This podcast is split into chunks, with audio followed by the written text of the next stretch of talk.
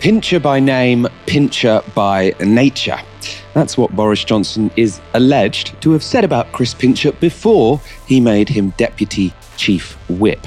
There have been lots of denials flying around this weekend as to what the Prime Minister did and didn't know. They are all unraveling.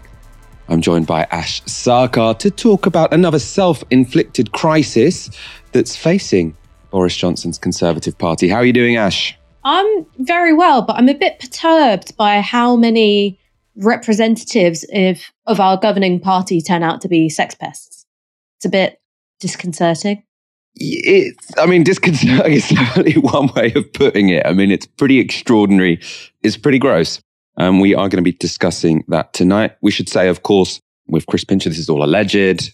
Um, I don't think he's explicitly admitted to anything or been you know, found guilty in a, in a court of law, but the number of allegations flying around in Westminster are definitely enough to cause alarm. Also on tonight's show, we are talking about the latest COVID numbers. Um, I'm sure you'll know they're on the up. A new moral panic, this time about babies or the lack of them and a bizarre Republican debate. You want to stay tuned for this. It's, it lit up my weekend, I have to say, although it did also make me a little bit worried about the end of the world. But, you know, a double edged sword there. Boris Johnson is once again in hot water. That's because it has been revealed he knew of sexual misconduct allegations against Chris Pincher before making him deputy chief whip back in February. After a weekend of increasingly unconvincing denials, Johnson's spokesperson today said, at the time of the appointment, the Prime Minister was not aware of any specific allegations being looked at. The Prime Minister was aware of media reports that others had seen over the years and some allegations that were either resolved or did not proceed to a formal complaint. He was aware that there had been reports and speculation over the years with regards to this individual, but there were no specific allegations. There was no formal complaint at the time. Very confusing, really. He's saying that there were specific allegations, but none of them quite reached the point of a formal complaint. That, that's what I'm interpreting that to mean. Of course, this latest crisis to hit Boris Johnson erupted at the end of last week after Pincher was accused of drunkenly groping two men in a club. A further 13 allegations of sexual misconduct taking place over several years have emerged since then. And as I've already intimated, denials of Johnson's prior knowledge had been unconvincing and often excruciatingly so. This was Cabinet member Therese Coffey speaking to Sophy Ridge on Sunday. I just want to talk about what the Prime Minister knew and when. Um, because Boris Johnson, of course, made Chris Pincher the Deputy Whip uh, in February. When he was given that job, was the Prime Minister aware of any allegations about his behaviour? Well, I don't know about any individual conversations. Um, um, it's uh, been suggested that uh, there was uh, a discussion, a referral to PET, uh, which is, happens with all ministerial appointments, actually, that uh, there's an element of a bit of vetting that goes on. Uh, but ultimately, the decision is that of the Prime Minister. Uh, I'm clear that, uh, I say, I'm not part of those individual conversations. Um, it, Chris had served in government before and uh, was had, had, been a minister elsewhere. So I'm not aware that there was anything that was brought to the attention of the Prime Minister to make that change. Sorry, I, am still not really clear. Um, you say you weren't aware of any reports. You say that everyone is passed on for vetting if they, you know, become uh, are given a position. Was the Prime Minister aware of allegations around Chris Pincher's behaviour when he was made Deputy Chief Whip in February? Well, I've just said to you, I'm not involved in any of those uh, direct conversations. Well, why don't uh, why don't you ask? I just I don't you know I, I get you know perhaps it's easier just to be able to come on uh, these programs and say look I don't know so who knows but but, but surely you must I, ask to try and find out you know that's the first thing that most people would do. When did the Prime Minister know so that when I am asked this question I can give the answer. Well, as I've just outlined to you what um, has been suggested in terms of uh, things were referred, uh, but nevertheless, uh, when somebody phoned the Prime Minister, uh, particularly on Friday, I think it was, um, he agreed with the Chief Whip that these uh, whip should uh, the whip should be suspended. Sorry, I don't, so, I, don't I, I, genuinely don't understand that sentence. That um, it was suggested and things were referred. I, I, don't. What does that mean? Well, I think it's been well laid out, um, Sophy, that uh, when the appointment for becoming deputy chief whip again, um, moving from a different ministerial post, uh, it was uh, vet, went through vetting process like normal. Um, but as I say, I'm not directly involved in those discussions. Um, I'm not going to try and do so, and I'm not part of that more general uh, kind of rumor speculation mill within Westminster. Uh, but nevertheless, sorry, um, I'm just going to come in again. I'm just going to come in again. Apologies. Um, you don't you need to apologise. Well I'm just going to give you the same answer, Sophy. But I don't. I don't understand the answer. Uh, uh, forgive me. You say it was well laid out that he went through a vetting process like normal. But the question is, where was the prime minister aware of allegations about his behaviour? I'm I'm not aware that he was made aware of like specific claims about uh, um, any particular incidents or anything like that. No, I'm not. I don't believe he was aware. That's what I've been told today. Um, but uh, that's uh, uh you were asking more about more general rumours, and I, have no idea what conversations have been had. I'm just I am aware that he, the prime minister, was not aware of specific claims that have been made. I'm not aware that he was made aware of any specific claims about specific incidents. That's what I've been told anyway. She wasn't speaking with much confidence. And it took us three minutes just to get to that. As I've said, that pain was for nothing. Johnson has now admitted he did, in fact, know of specific incidents, a fact which was already obvious to anyone who read the Sunday Times. That was before Therese Coffey had to do that disastrous interview. So the Sunday Times reported this. By February this year, Pincher had become an integral member of Johnson's inner circle and was being widely tipped to replace Mark Spencer as the government's chief whip. One minister told Spencer five days before the reshuffle that he would resign if Pincher were promoted back into the whip's office. When the reshuffle began on February 8th, a rumour that he was about to be handed the top job reached the Tory MP who in 2018 had been invited up to Pincher's parliamentary office and rebuffed his advances. Appalled, the MP fired off messages to Heaton Harris and an official in number 10. In his exchange with Heaton Harris, the MP is said to have recounted the alleged encounter in 2018 and claimed to have been aware of colleagues who had been subjected to similar behaviour. While confirming the exchange of text messages, a government source said the MP did not formally complain. The reshuffle was delayed for four hours as a senior Downing Street aide referred the matter to the government's propriety and ethics team. A short review was carried out with officials reporting that there was nothing in Pincher's formal record that could prevent the appointment. In any event, political appointments are a matter for the Prime Minister alone. So, someone who felt they were a victim of sexual misconduct on the part of Pincher informed Number 10 at the time of the February reshuffle, yet Coffey was sent out to deny he was aware of any specific allegations. Very, very implausible. For his part, Dominic Cummings has been characteristically critical of the Prime Minister. He tweeted over the weekend this. If trolleys, that's what he calls Boris Johnson, didn't know about Pincher as he's claiming, why did he repeatedly refer to him laughingly in number 10 as Pincher by name, Pincher by nature, long before appointing him? Those allegations from Dominic Cummings were this morning put to Minister for Families and Children, Will Quince. We know that the Prime Minister's former aide, Dominic Cummings, um, said these words um, that Chris Pincher was referred to by Boris Johnson as Pincher by name, Pincher by nature, before appointing him as Deputy Chief Whip. Um, how much did he know and at what point? So, look, I, I, personally don't give much credibility to, to what Dominic Cummings says, and nor am I going to comment on speculation or gossip on rumours to what may or may not have been said. But what I will say is this that I anticipated this question. I spoke to number 10 both yesterday and this morning, and I asked firmly and clearly for an explanation as to what had happened. And I have been given a categorical assurance that the Prime Minister was not aware of any specific allegation uh, or complaint made against the former Deputy Chief Whip, Chris Pincher. Let's talk, shall we, about that word specific. Was the Prime Minister aware of more general allegations? Well, I think, look, and I, the answer to that is I, I don't know, and I haven't asked those questions. I, I, think in order to, for a due process to follow and disciplinary action to be taken an investigation, you do have to have a, a, com- a, complaint. And, you know, Westminster has, and I'm afraid always will be, and it's something I try to avoid, awash with uh, rumour and uh, gossip. Now, I'm not suggesting in this case that that, that was uh, the case, but what we do need is to create an environment where people feel able to come forward and make complaints, whether they witness behaviour or whether they are the victims of inappropriate behavior or sexual misconduct. It's absolutely vital that people come forward, uh, if they come forward either to the police or the parliamentary authorities, as it did in this case. So on the Friday morning, a, a specific complaint was made. The Chief Whip and the Prime Minister then took the action necessary, which is withdrawing the whip. I understand Chris Pincher has been asked not to attend the parliamentary estate while due process and a full investigation takes place. Again, that claim about Johnson being unaware of any specific allegations has now been contradicted by Johnson's own spokesperson. But in any case, we might ask whether it's much of a defense that you only knew about general claims that someone was a sex pest instead of specific ones. This is a guy, remember, Boris Johnson was putting in charge of party discipline. Maybe it would be worth finding out what the basis of any general claims were instead of saying, oh, general claims, I can't possibly act on these.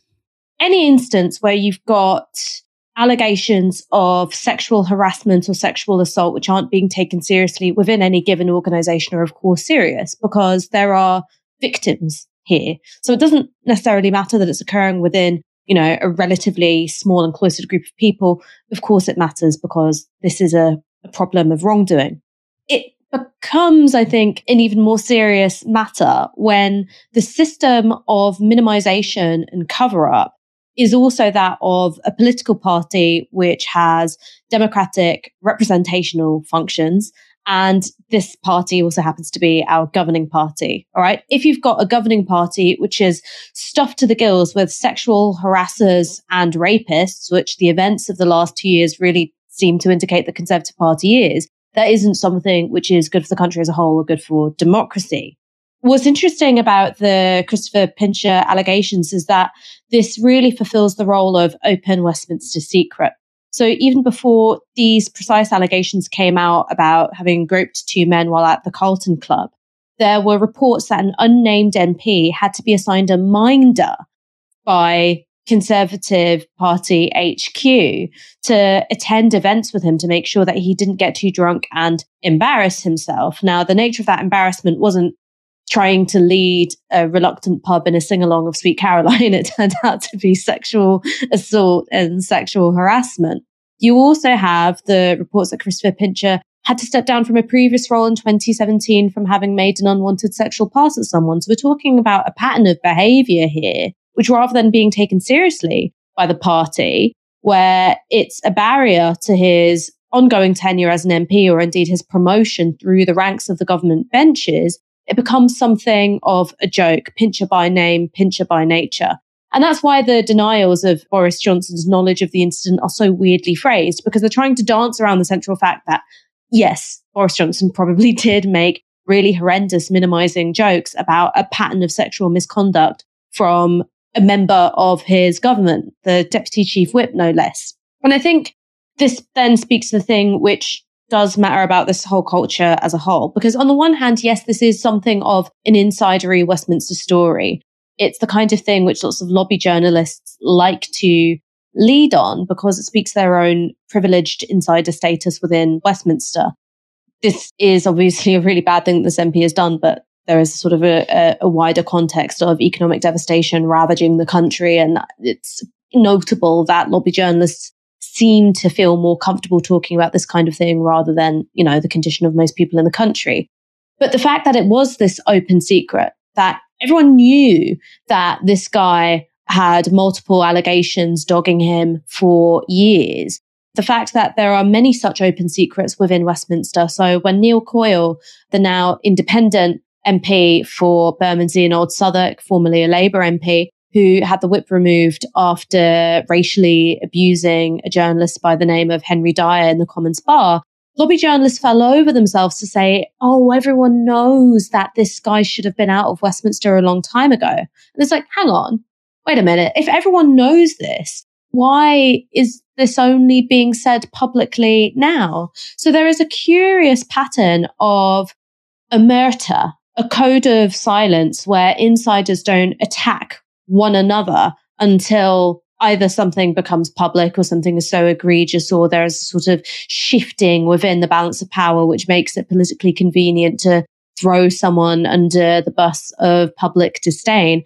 And that I think is something which is inherently dysfunctional because rather than being a conduit for information from a very close space like parliament into the public domain, lobby journalists and insiders operate as gatekeepers. So it's really worrying that you effectively have very bad behavior, whether that's sexual harassment, sexual assault, or in Neil Coyle's case, racism, effectively being protected or turned a blind eye to until it gets to the point where you can no longer do that. It's bad for our democracy. So that's why I think this story matters, even though it's kind of insidery.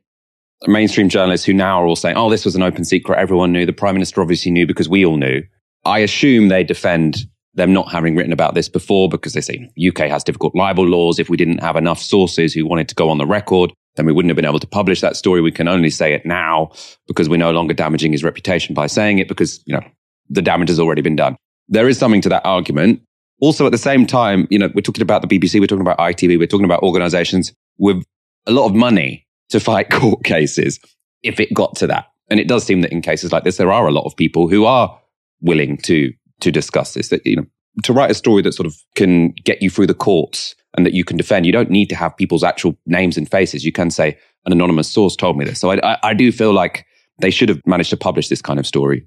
And then I suppose you know it's the person who comes out worse here, other than the people who are subject to these allegations, is Boris Johnson. Because again, you can say, you know, you might make a defense of an employer. Oh, yeah, everyone knew he was this and that, but there are employment laws. Very, very difficult to kick someone out of an organization because you have to do all, you know, you have to sort of jump through legal hoops. Boris Johnson proactively decided to make this guy subject to all of these allegations deputy head of discipline in the Conservative Party, which is completely bonkers. Now, also, this is someone who's going to have quite a lot of power. So, from many of these allegations, what it sounds like is he uses his position of power and influence. As I say, these are all allegations, but from what it sounds like, this guy uses his position of power and influence in order to, you know, try and get men to do things that he wants them to do in a way that people find sexually inappropriate, right?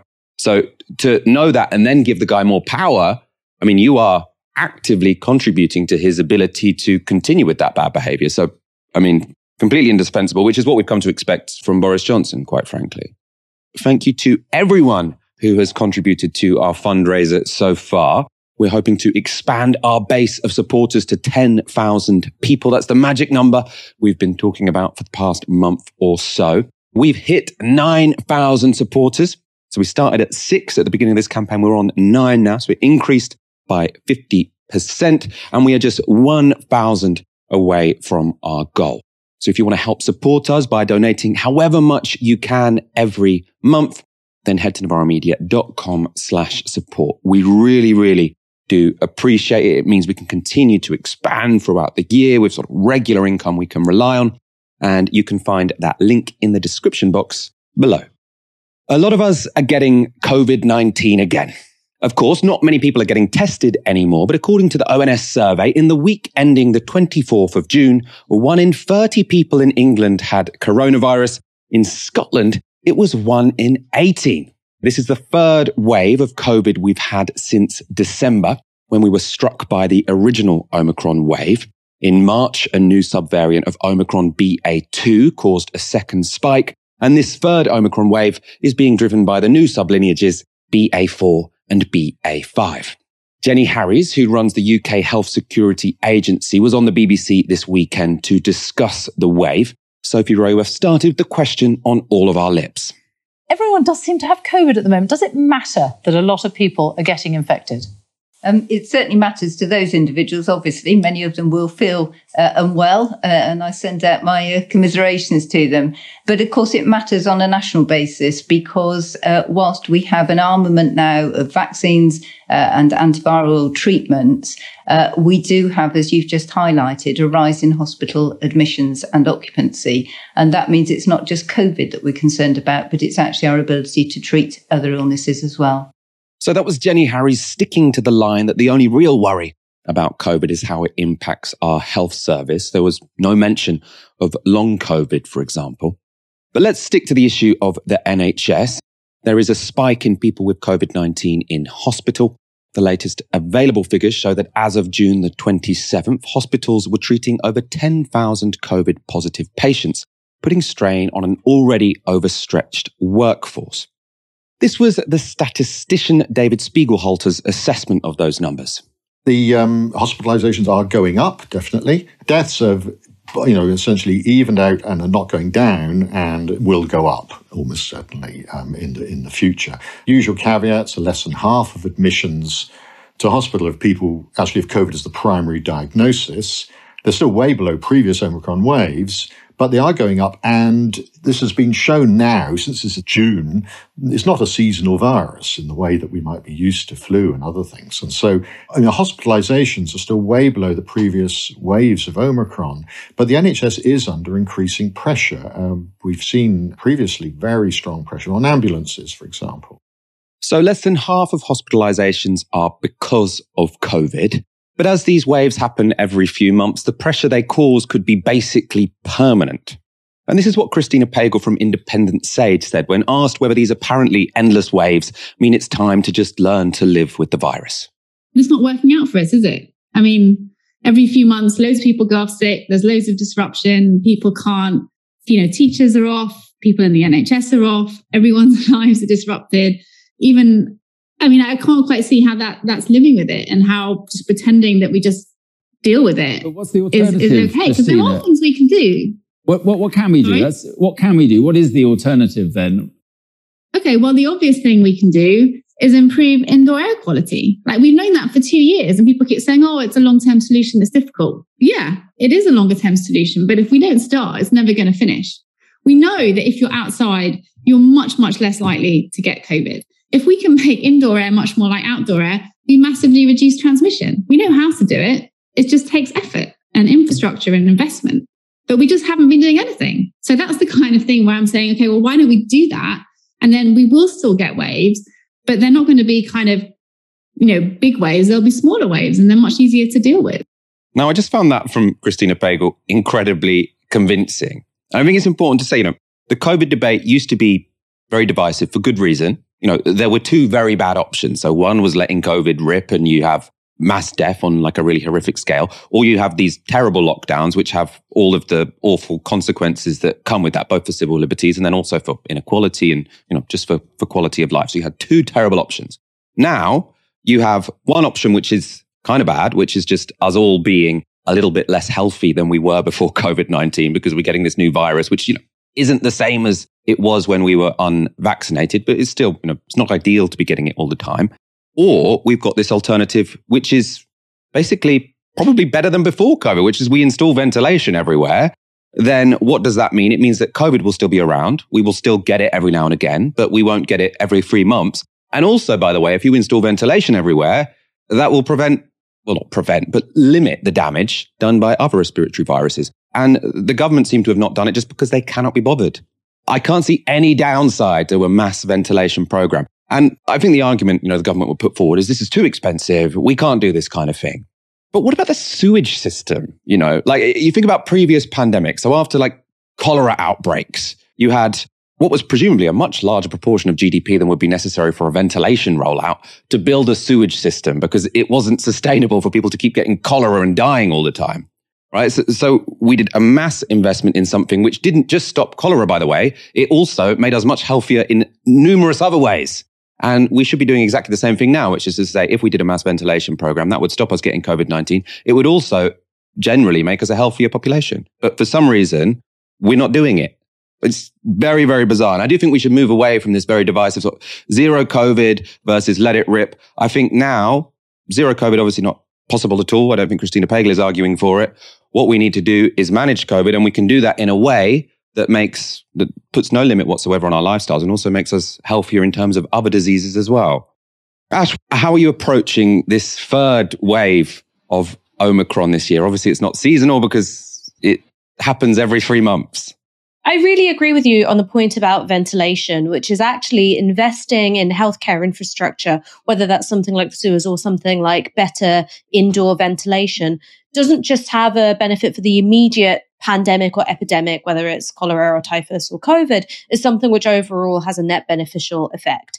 And yes, the government might wring its hands and crow a little bit about the expenditure of initially doing it. But I don't think anyone would argue that our country is economically worse off now that we've got an underground sewage system, right? In the long term, it's something which pays dividends both economically and in terms of the healthcare outcomes of the entire country. So totally agree with you there. There is one more thing that I would perhaps add to this. I think something that a lot of people are feeling is a sense of uncertainty about what it is you're supposed to do socially when it comes to taking precautions or how often you should be testing, so on and so forth.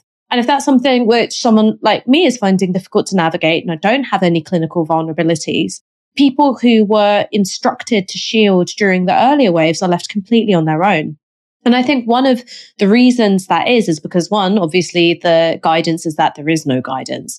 And then the second thing is that now that you've got to pay for lateral flow tests and you can't just wander in and get a PCR when you have symptoms anymore, you have a real roll of the dice approach to mass socializing. So I've been out to events which will have lots of people there and I've generally been trying to take a lateral flow test before I do. The problem with that is that I'm now forking out for a lateral flow test every time I want to go out and socialize with lots of people. And if I'm finding that a bit like, oh, this is kind of long, there are lots of people who simply can't afford to do that. There are lots of people who are going to be, you know, socializing with people who are clinically vulnerable, maybe because they're elderly or maybe because they've got, you know, conditions which aren't, you know, so obvious. And that sort of social network of mutual obligation and reciprocity that we had during the pandemic has kind of broken down a bit. I just think a really easy way in which you can deal with it is give us free tests. People want to use them. It helps us do the things that we want to do in a way which is just that bit more conscientious and safe. But it would cost too much money, Ash. We can't afford ventilation. We can't afford free tests. So we're all just going to have to be a little bit iller for eternity so that, you know, the government can afford to keep giving bungs to their mates. That kind of seems to be where we're at with this. You'll be very excited to know there's a new moral panic in town. As usual, it's about Britain's younger generations, but this time it's not about chomping on avocado toast or disrespecting our colonial elders, but rather our failure to have enough kids. It's a talking point which has been doing the rounds for a while, but it's been given rocket boosters since the publication of the latest census data. That shows the number of children under the age of five has dropped by 7.6% in the last 10 years. This is a chart released by the ONS, who conduct the census. It shows the number of people in each age bracket in the UK. We've had an aging population for a while, hence why we have more people in their 50s than in their teens. But it gets most dramatic when you get to the youngest group. The UK had 300,000 fewer under fours in 2021 than it did in 2011. So what's happened in the last five years to stop people having babies? Should we care? And if so, what should we do about it? Now, I actually think these are all interesting questions, which we'll discuss properly in a moment. First, though, let's look at the debate in the UK's paper of record, because the Sunday Times asked this weekend, should we tax the childless? The piece was by Oxford University demographer Paul Morland, who offered these suggestions for raising the birth rate. The first is create a pro-natal culture, including a national day to celebrate parenthood and a telegram from the Queen whenever a family has a third child. Public figures can lead the way with words and actions. The Prime Minister, with his seven known offspring, has a track record in this regard. He also suggests sacrifice a portion of the green belt around London, other cities, to free up additional space for more cheaper family homes. Some of the value unlocked by this can be passed on to local or national government, retarget child benefit to incentivize families to have children, tax credits are more effective than a flat rate per child. If this is regressive, redistributing money to the better off, counteract it elsewhere in the system. And this is where the taxing the childless comes in. Introduce a negative child benefit tax for those who do not have offspring. This may seem unfair on those who can't or won't have children, but it recognizes that we all rely on there being a next generation and that everyone should contribute to the cost of creating that generation. Use the funds to fix the UK's broken, expensive early years care system. Why not just tax the rich or property owners to do that? Finally, his suggestion is to educate people that getting pregnant becomes more difficult with age. As Dorothy Byrne, the master of the all female Murray Edwards College, Cambridge, suggested last year, to much outrage. Some see subsidized IVF provision as a technological solution, as China is attempting, but as with natural conception, its success becomes significantly less likely as the age of a woman advances. Now, Ash, as a gay man, I'm thankfully subject to little pressure to create the next generation. It's not on me if there aren't enough babies in the world. How do you feel about this whole debate? Oh, I feel positively fertile with excitement, Michael. Um, I, That's not I good mean, enough, Ash. We is... need you to be fertile with something else. There are not enough under fives in this country. fertile with embryos and not merely excitement. Mm. I mean, look, joking aside, this is uh, an article which is both sinister and unhinged, which is the sort of Sunday Times perfect intersection. And I think that there's a lot you can say about why people aren't having children. One, everything is really expensive. For decades, you have had a total divergence of wages and housing costs, which is a huge barrier to whether or not you can introduce children into your household. If you literally don't have space to fit them because you can't afford to live somewhere bigger, then you're going to have a problem. Stagnant and real terms falling wages, of course, that's another barrier. The fact that you don't have particularly generous paternity leave, that you still experience workplace discrimination if you're a woman and you're taking maternity leave, the fact that childcare is so goddamn expensive in this country. Again, these are all things which don't exactly make it an economically inviting environment in which to have children.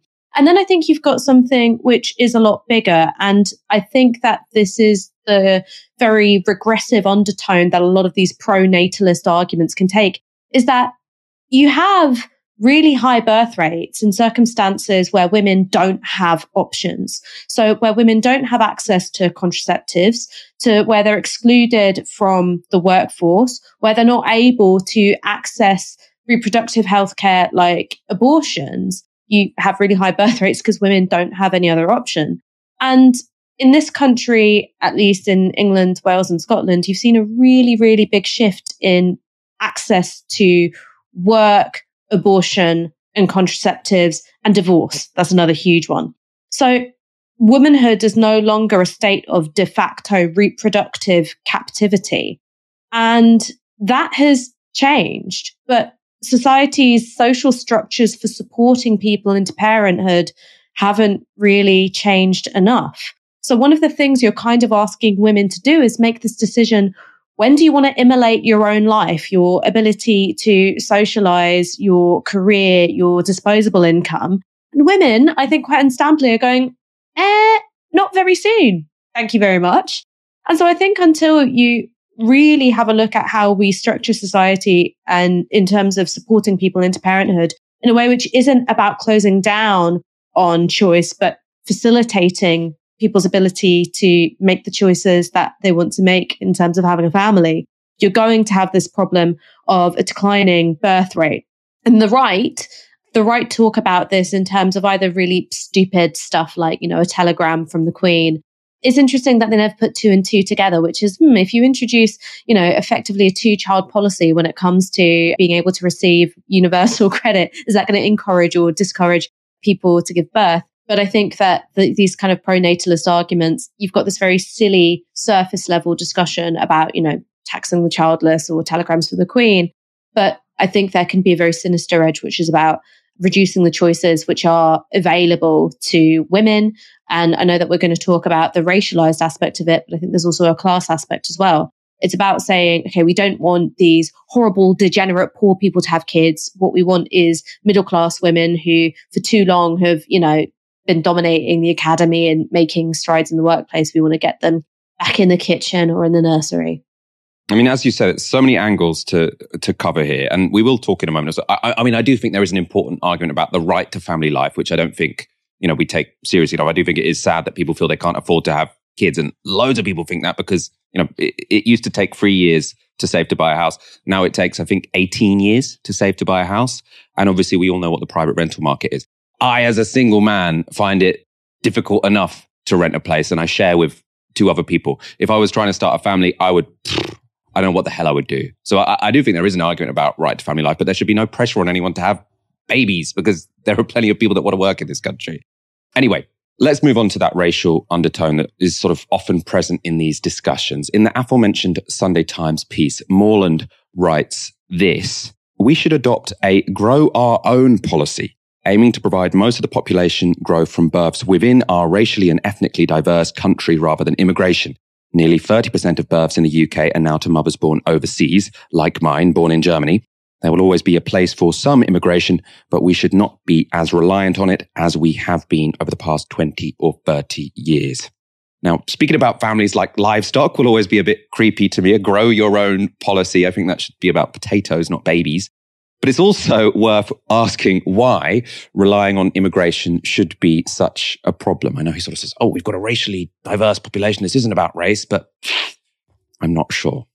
And especially you know, if there are young people desperate to come here and work, we might ask, why are we locking out potential immigrants who really want to come here and then pressuring young women already here to have more kids when they don't necessarily want to have them. Now, it's not obvious to me in any sense, but to understand Morland's view, we can look at another article he's written. So this first passage is from an article Morland wrote also for the Sunday Times last year. But immigration is no free lunch.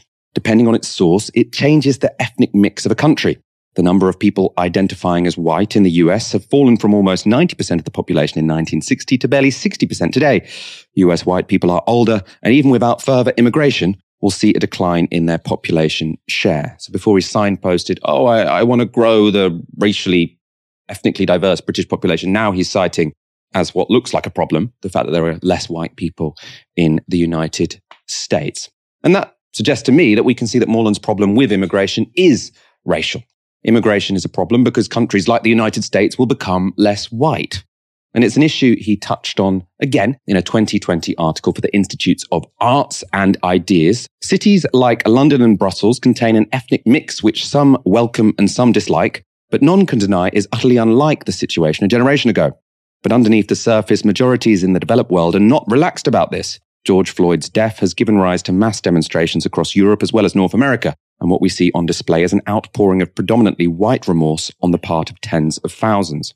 What we do not see is what is going on among hundreds of thousands or millions who don't turn out for the demos. The anti Brexit and anti Trump demonstrations have been vast, and yet we have Brexit and Trump. And nothing correlates as closely to a Brit wanting to leave the EU or an American wanting to make America great again than a concern about immigration and ethnic change. Ash, this is pretty bizarre passage to my mind, sort of linking the George Floyd protests and then using that as an example or the silent opposition to the George Floyd protests as an example as to why America is too ethnically diverse. Can you make this all make sense to me? Is a respected demographer at Oxford University, got a piece in the Times. What's going on here? Yeah. So if you put your racial paranoiac translator on, what you can make sense of here is that there's a connection between increasing racial diversity and the United States from the moment that it was founded was a racially diverse country. It's just that what you had was a white ruling class, an Irish indentured class, a black enslaved class, and, you know, an indigenous class who were being exterminated and dispossessed and expelled geographically, right? So you've had racial diversity, but what you haven't had is any kind of sense of equal status as citizens. Now, I'm not claiming for one moment that the ethnic diversity that you're seeing now means that you've got a kind of post racial fantasy land far from it. But you at least have a level of equality before the law, which is very different from, you know, what you had in the slavery period or, you know, indeed in the Jim Crow period.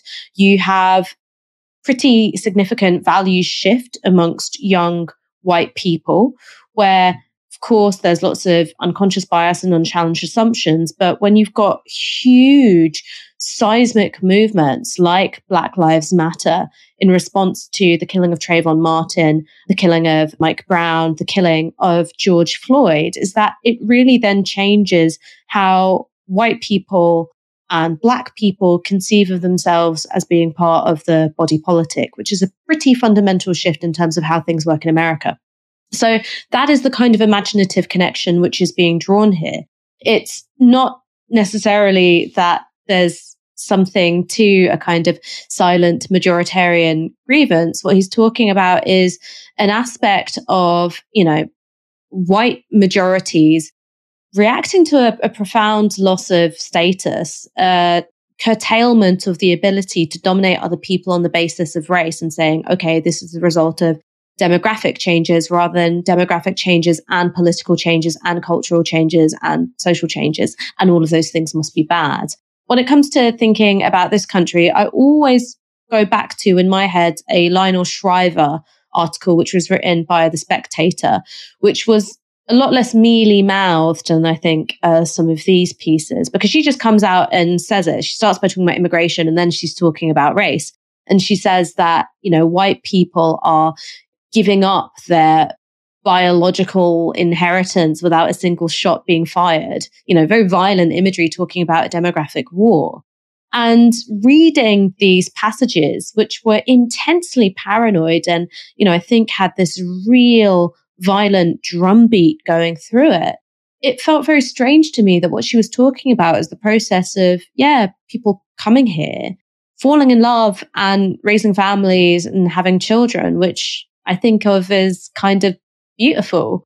The other unspoken bit or underspoken aspect is, you know, if you've got a foreign national as a parent, child is born here to at least one British national parent, that is a British child. So saying, okay, but, you know, I want racial diversity and I don't want, you know, a kind of, you know, immigration based demographic shift. The thing that he's not saying is that actually those children are, in a strictly legal sense, also British. So it's like the Scooby Doo unmasking, Michael. It was just racism all along.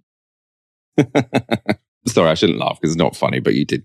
You, you put it in a in a very entertaining way as you, you normally do. Just that just that final point, not not all of it. Let's end this segment by looking at a headline.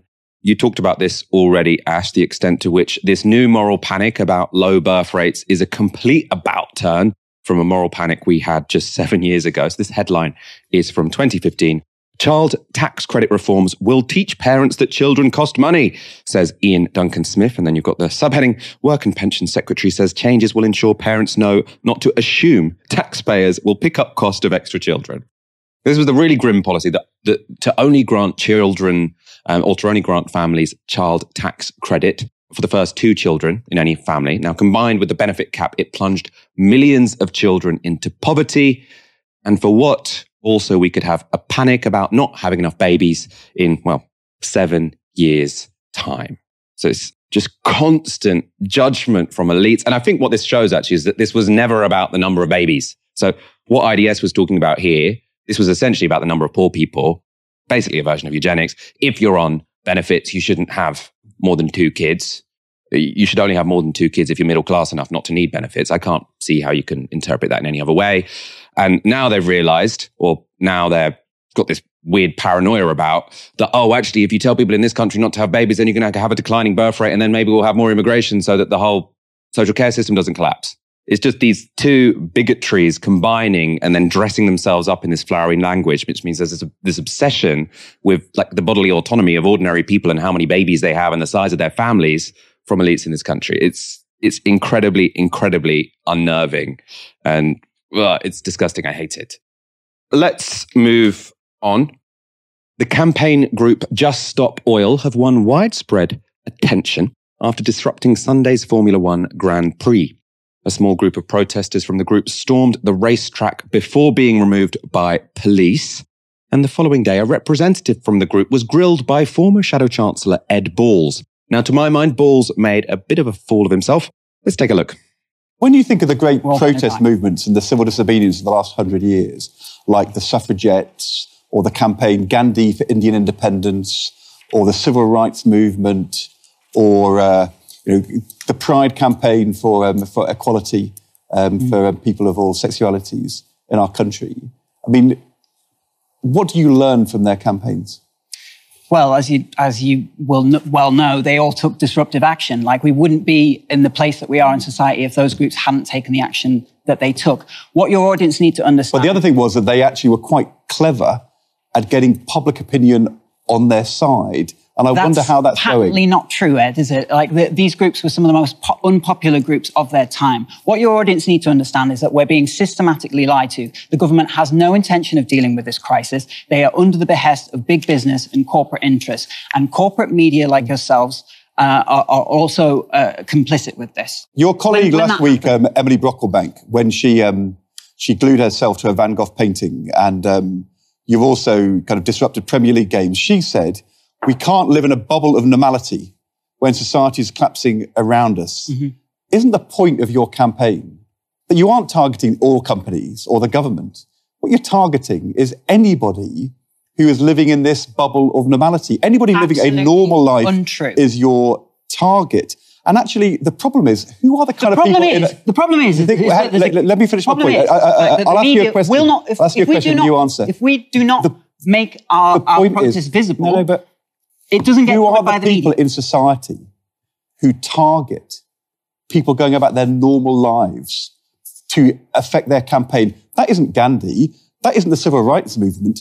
That's what terrorism is. You oh, target on. nor- people's normal lives We are as a way of changing movements. things. We are, Well, it we, doesn't we are feel not very terror- How dare you non-violent me. conflate us with terrorism? It doesn't feel very non-violent to me. Maybe facts don't care about your feelings, Ed Balls. And it was also, I mean, really, really bizarre to ask people who interrupted a race why they don't just learn from the suffragettes. Like, didn't Ed Balls learn about Emily Davidson at school? I swear that was like on my GCSEs. Her throwing herself in front of the King's horse at Epsom is literally the most famous thing the suffragettes did. That's like history 101 when it comes to how social movements achieve their ends um, in this country. Um, Ash, what did you make of that exchange? that Ed Balls is a prick. I mean, I'm sorry. He's either idiotic, malevolent, or both. As you said, the suffragettes undertook incredibly disruptive action.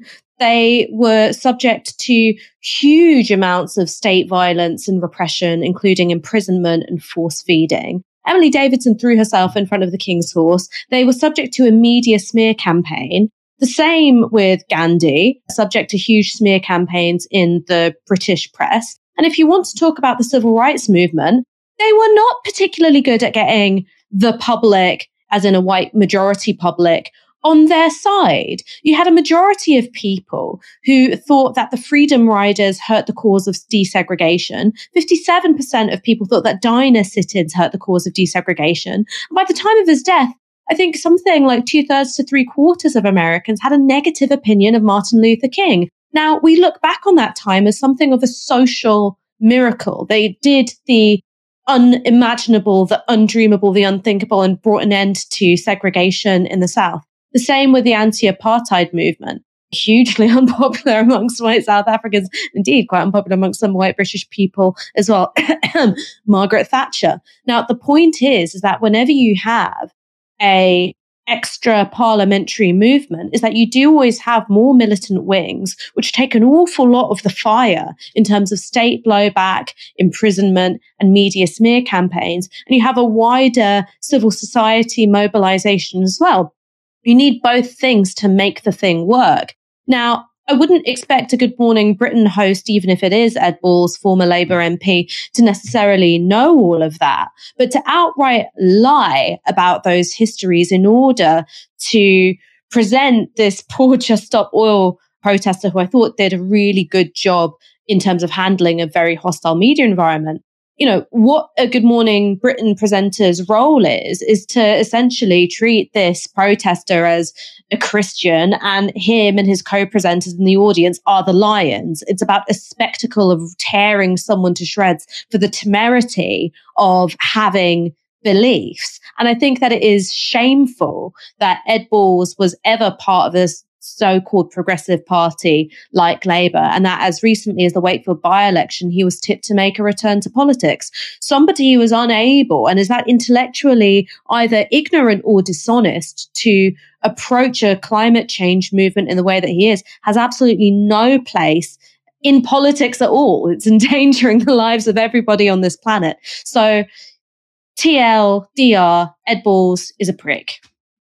Okay, that's a good conclusion. I like that TLDR. I agree. And I think with all of these protests, I mean, kind of my view is if what people are saying to you is we agree with your cause, we just don't agree with the way you're trying to achieve it, you are winning, right?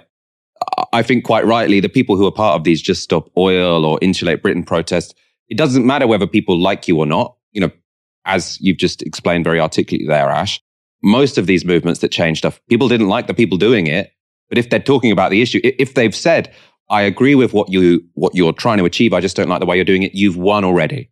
And I think the fact that that's essentially what Ed Balls was saying there, even though he's incredibly ill informed in everything else he said, that that shows that that just stop oil protest was worth it. So, you know, kudos. Final story.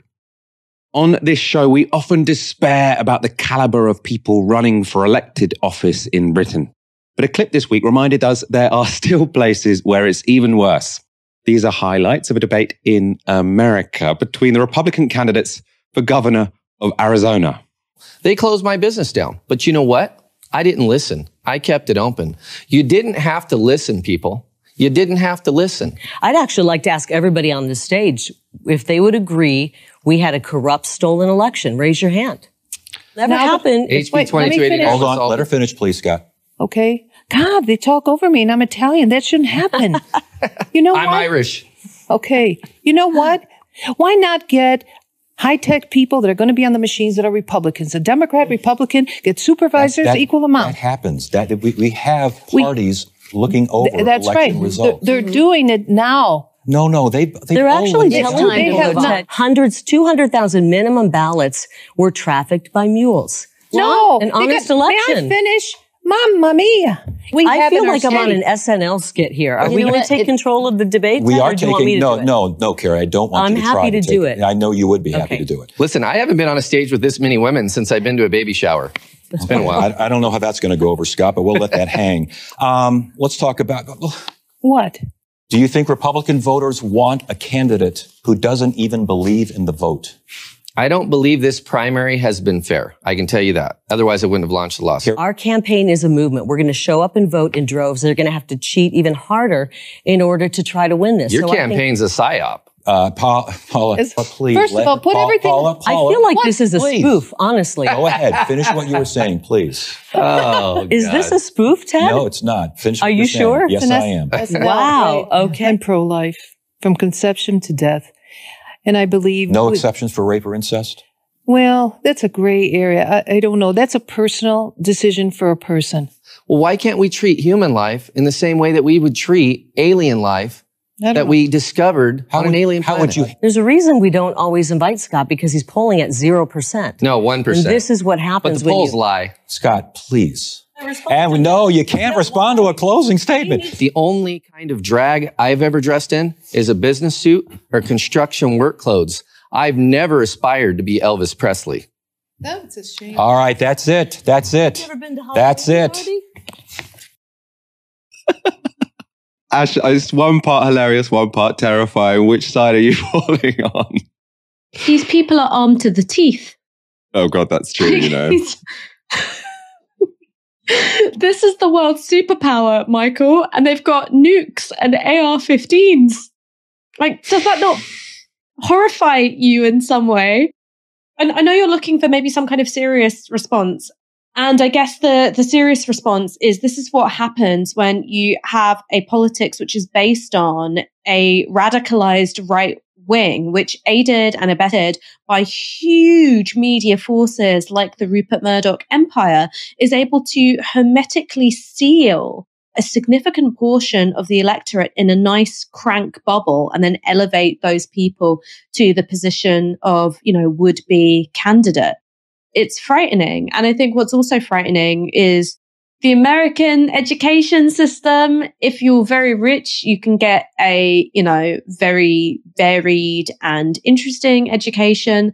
But in a lot of places, it is chronically underfunded, a big old roll of the dice, and you also have undue influence from all sorts of nefarious forces, church groups, so on and so forth. So you end up with huge swathes of the population whose ability to critically interrogate the information that they're receiving is severely, severely curtailed. And yes, you end up with this totally bananas dog and pony show, and there's something entertaining about it, a bit like if you watched a clown riding a unicycle and it was on fire. But imagine that clown is on a unicycle that's heading towards you with an AR 15, because that's what I see. It's kind of funny, and also terrifying. or a nuclear button, right? You know, th- this is a this is a governor race for a this is a swing state actually. So Arizona is is one of the states that could decide the next presidential election. I think at the moment the the governor is Republican. It, I think that the Democrats are the favorites to take it, but there's a good chance that one of the people you just saw on that stage could become its governor. some reassurance for you. So the guy who's never aspired to be Elvis is actually on 1%, so is unlikely to be the Republican candidate. Um, the lady, though, who talked about votes being carried by mules and who thinks the election was stolen from Trump, she is the favorite. So she is the favorite to be the Republican candidate. And there is a decent chance she could end up running that state. So equal parts hilarious, especially, I mean, I did actually, I thought the host was quite, we're just going to let that hang there. I'm not sure how that's going to go down. Thought that was very entertaining. At the same time, you know, we have less than a decade to put the world on a trajectory so that we don't all burn in sort of catastrophic climate change.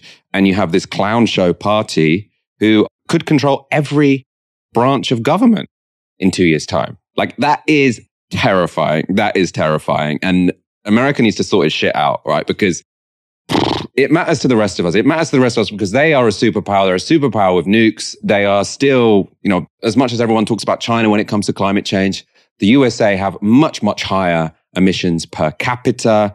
And you could have these people in charge. Like, it's terrifying. The most terrifying phenomenon I think going on in the world right now is what's happening in the Republican Party and if they could become the next leaders of the world's superpower. It's it's terrifying. On that note, thank you, Ash. It's been a pleasure being joined by you this evening. Well, thank you for having me, but also fuck you for introducing that terrifying thought into my mind that one of those people could potentially, if their governor run goes well, maybe, maybe even they launch a presidential bid. That is the kind of person who is at the heart of power in the world's most heavily armed superpower. Thanks for that. It's not a vibe. It's not a vibe. Thank you, everyone, for watching our show this evening. Make sure to come back again on Wednesday at 7 p.m. For now, you've been watching Tysky Sour on Novara Media. Good night. This broadcast is brought to you by Novara Media. Go to novaramedia.com slash support.